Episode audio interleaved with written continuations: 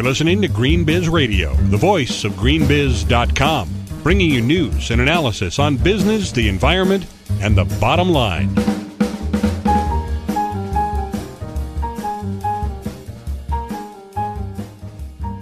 For GreenBiz Radio, I'm Matthew Wheeland. Electronic waste is one of the big problems facing not just the IT industry, but almost all businesses. More often than not, it takes a backseat to more pressing issues of energy efficiency or even just staying afloat in an economy like this. But the issue remains urgent, not only because of new laws in Europe and Asia around manufacturing and recycling toxic materials and electronics, but also because of the massive environmental and health problems created by e-waste dumping. A host of companies and nonprofits are working on e-waste issues, and last month saw a series of developments happen in rapid succession. I spoke with Barbara Kyle, the national coordinator for the Electronics Take Back Coalition, about e-waste in the news and how companies can get out in front of their problems with toxics. Barbara, thanks so much for taking the time to talk today. I wanted to talk to you because it seems like in the last few weeks there's been sort of a landslide of events about e-waste take back in several different forums. And so I wanted to get your take on what exactly has gone down and how significant are each of these events. So one of the things that's most recently happened is a report came out last week from the federal GAO that was a pretty scathing report about the problem of e-waste exports from the U.S. and how it's really ending up being dumped on developing countries around the world. And it's significant that this is really the first time the federal government has acknowledged and really focused attention on this issue. It's something that the NGOs that our organization, particularly our partner organization, the Basel Action Network, has been talking about for a long time. Greenpeace has, a lot of groups has, it's been in the media, but the federal government has never really shown a light on this problem until this report. And it basically acknowledges that our e-waste is flowing out of the U.S.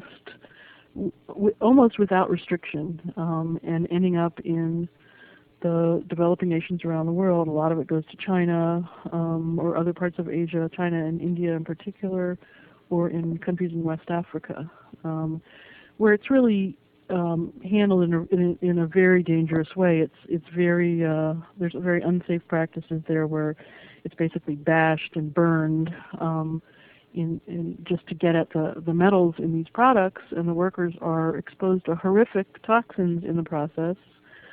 Our government is well aware of it, but really not doing much to stop it, and it's a practice that continues. And so the few regulations the EPA does have that would restrict this, at least in one category of CRTs, cathode ray tubes, they don't enforce. So the end result is it's just all going out the door.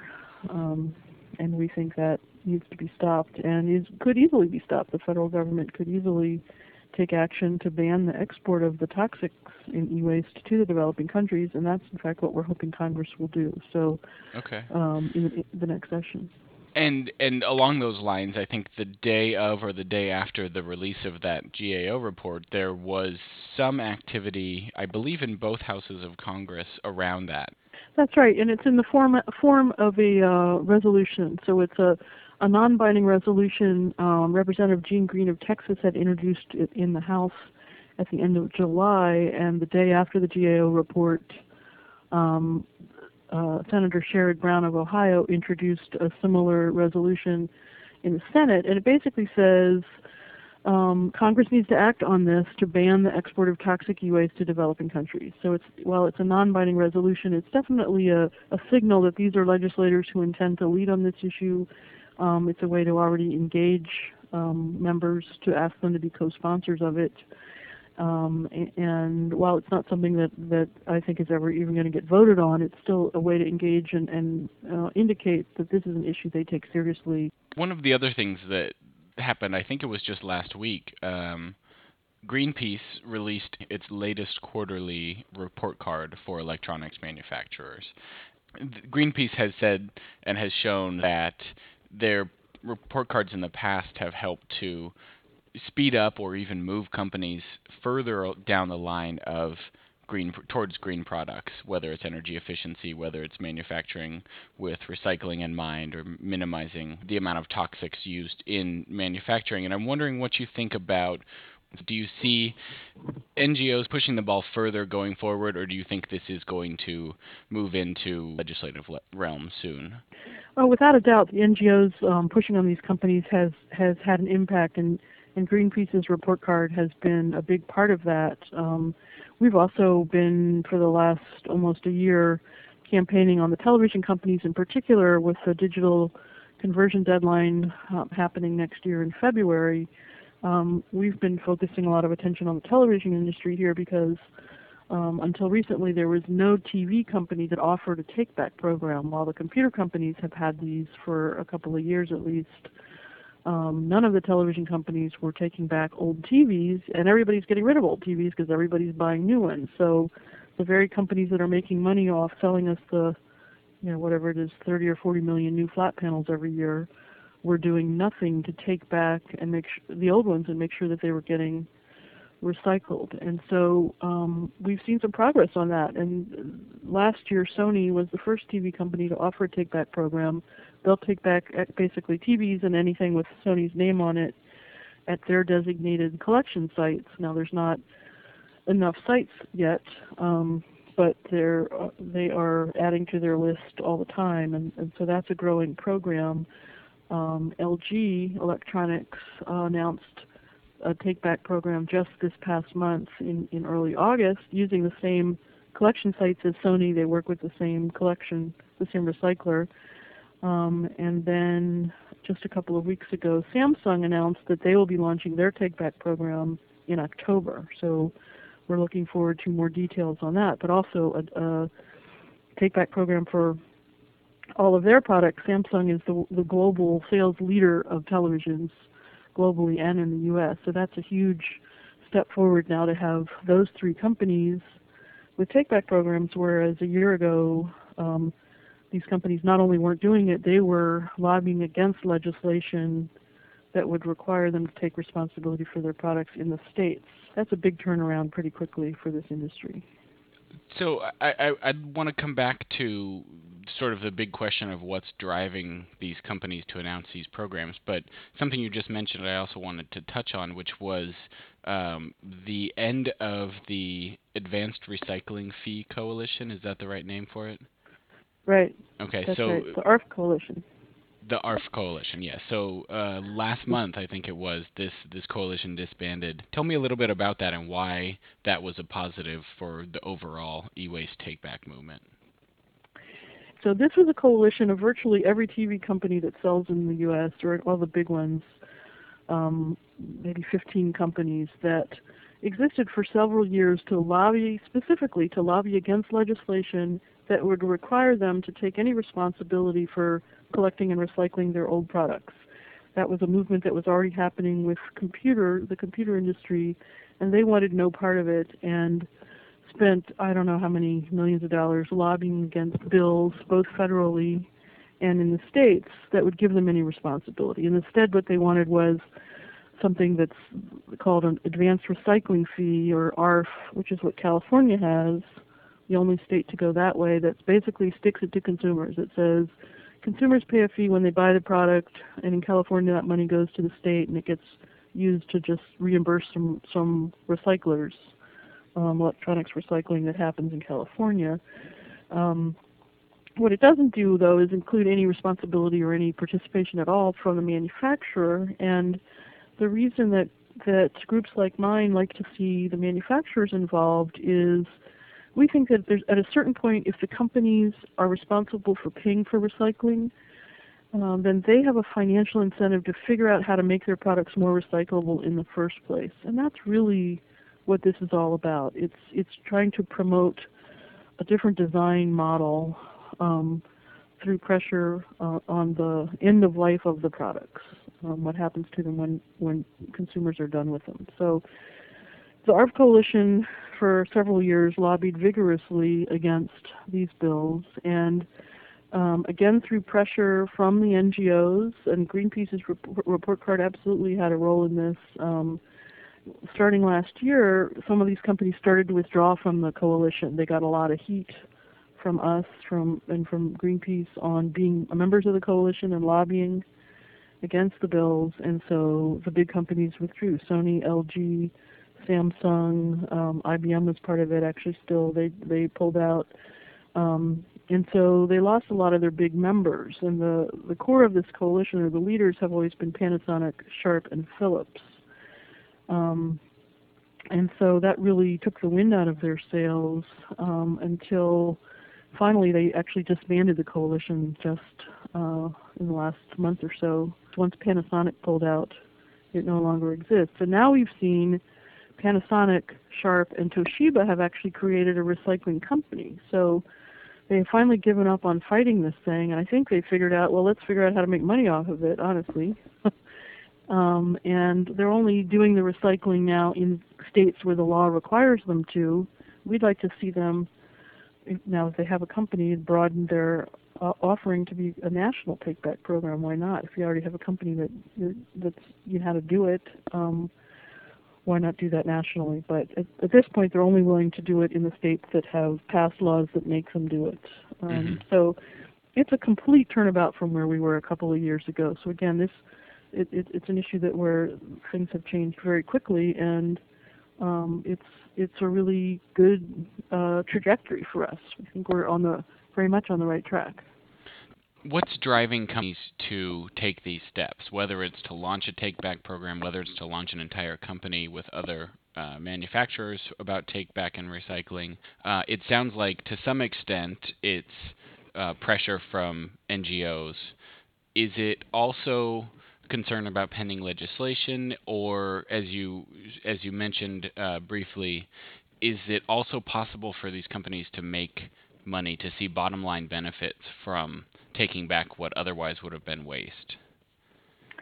Well, I think it's all three of those things happening together. So we now have 16 states that have passed producer responsibility laws, plus New York City, all of this just in the last few years. So they're a little bit different. Some of them include computers and television. Some of them are just computer equipment. Some have an even broader list of products like printers and faxes. But basically it says in those states, if you want to sell in the state, you have to have a program to take products back from consumers for free. And so that's a huge driver. So companies are having to figure out how to do this in a whole lot of states around the country.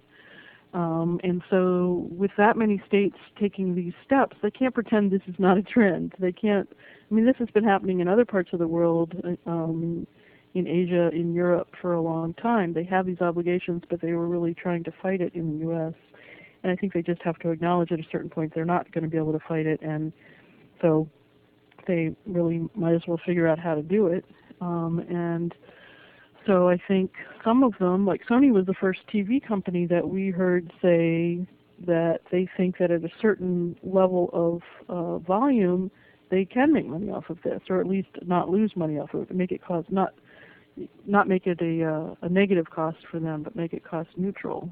The metals market internationally has been through the roof in the last couple of years. So the value of recycled metals is very, very high, much higher than it used to be. So that makes the prospect of recovering metals from recycling a much more interesting economic venture. In fact, we've heard some people talk about they may start to mine, to go into landfills to mine for metals in old electronics that have been dumped in landfills because of the metals value there, particularly the precious metals. There's a few things coming together there, but I think companies cannot turn their back on this anymore. In fact, today we just saw an announcement. IBM is launching a new environmental consultancy, I forget what they call it, but basically to be a consultant to companies, manufacturers, to figure out how to consider their whole life cycle of their products at the design table, including, and they specifically list how to deal with your product when at the end of life, when consumers are done with it. So to make sure you're designing it with that in mind, as well as the materials they select. So that's another good sign, I think, that if IBM is launching this, then they figure there's enough demand that they can make money at it and get companies to buy into the concept. So It indicates to me that companies are are finally starting to embrace these ideas, and it's not just, hopefully not just a PR thing for them, but in fact they're going to really figure out how to do it.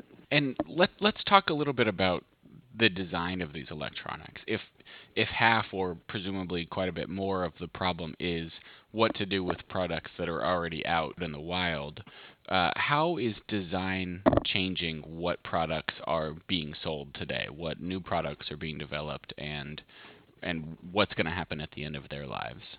Well, I would say that the design right now isn't even considering about the end of life of the product, sadly, and that's a dynamic we want to see change. So if you just look at LCD TVs, right? Everyone's buying flat panel TVs. LCDs are selling far and away the biggest category of flat panels. Mm-hmm. And LCDs, the LCD glass is, the lamps are lit with mercury, so there's mercury lamps in all of these things, mercury terribly toxic. And then the LCD panel glass itself is made out of liquid crystals, which nobody knows how to recycle. And it's a huge part of the cost of the panel. When it comes back, what are people going to do with it? Millions and millions of pounds of this stuff. And the best technology right now is you burn it. Well, that doesn't tell me that these are companies that have really thought about this at the design table. And when we talk to TV companies about what are you going to do with the LCDs when you get them back, their answer is, well, we don't even care because we're going to be on to the next thing. We're looking at LED technology. By the time those things come back, we won't have them used for them. And that's kind of, they say that with no hint of irony, but it kind of gets right at the issue of companies not thinking about the full life cycle of their product at the design table, because they're just making material selections only with the use of the product in mind, with no thought about what happens when we're done with it. So I think that once the companies actually have to be paying for recycling all this stuff, that will change. That is a financial driver to get them to actually think about that and not just say, we don't care, it's not our problem. Mm-hmm. I don't think we're there yet. I don't think we're there yet at all with the volumes that are coming back in these programs. A lot of the state programs actually don't even go online until next year or the year after. But I think it will. I think we'll very much get there to the point where somebody in these companies is going to look at the costs of these recycling programs and say, hey, wait a minute, can't we figure out how to make our products in a way that makes this cost line come down for us? Mm-hmm. Mm-hmm. Great. And changing topics slightly, what do you see any strategies by companies, by not by manufacturing companies, but by end user companies, especially thinking about bulk purchasers of electronics, whether it's televisions or monitors or computers. Do you see any strategies from these companies who are trying to buy lower impact products and what's working for them? The healthcare industry is one in particular that, this is more on computer products, but that has very much articulated demands around figuring out the greener products to use in the healthcare environment.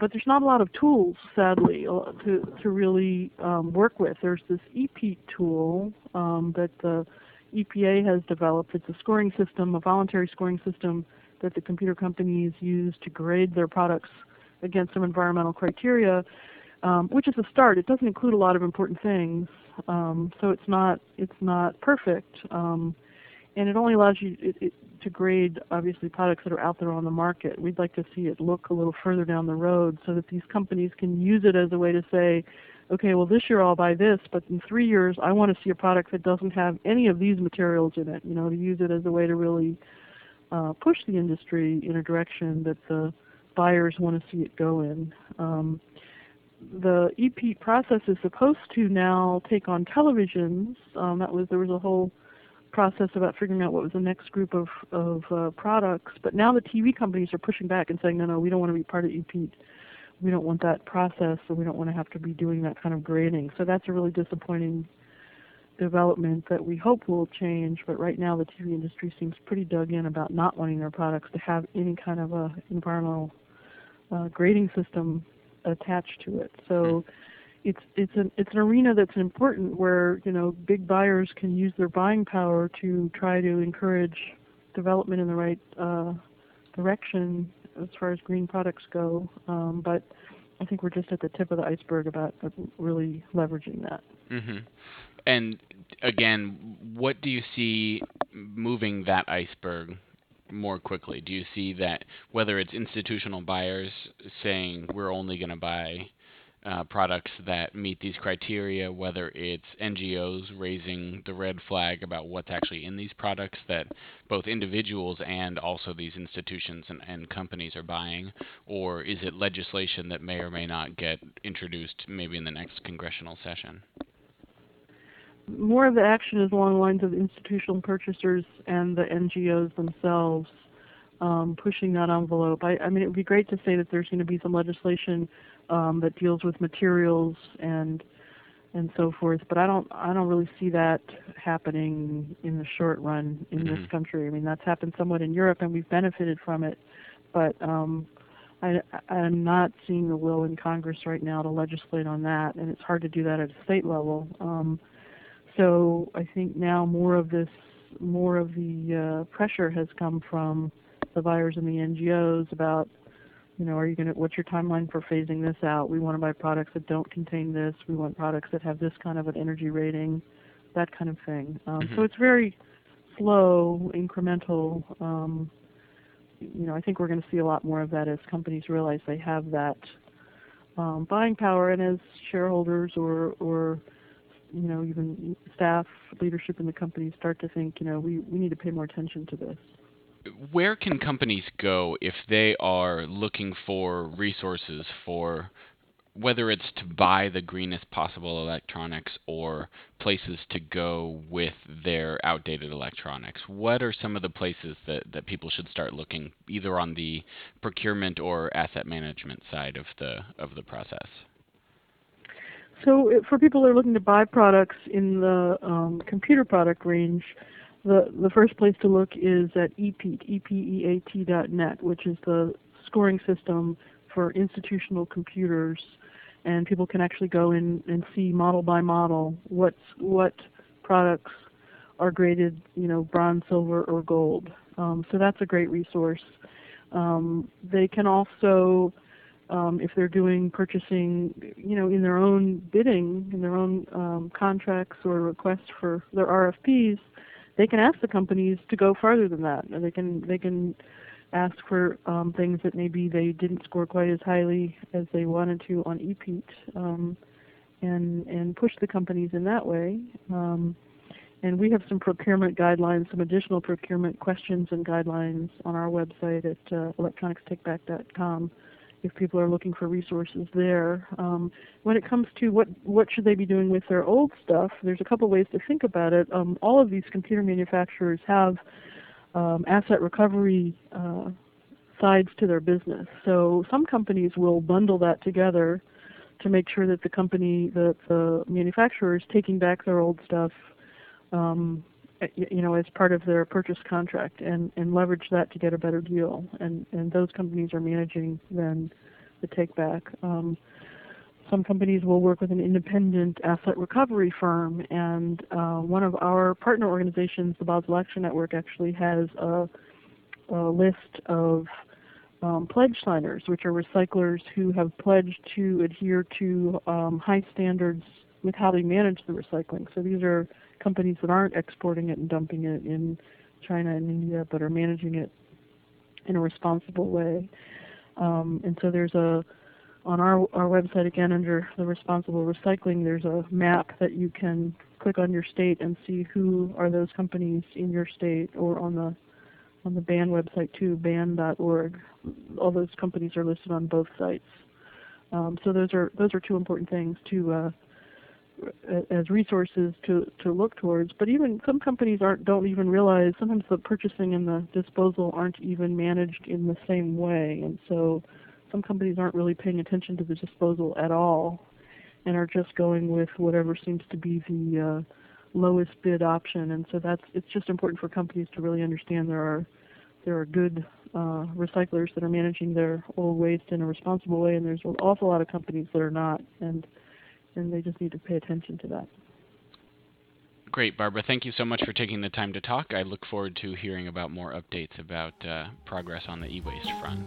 Thank you.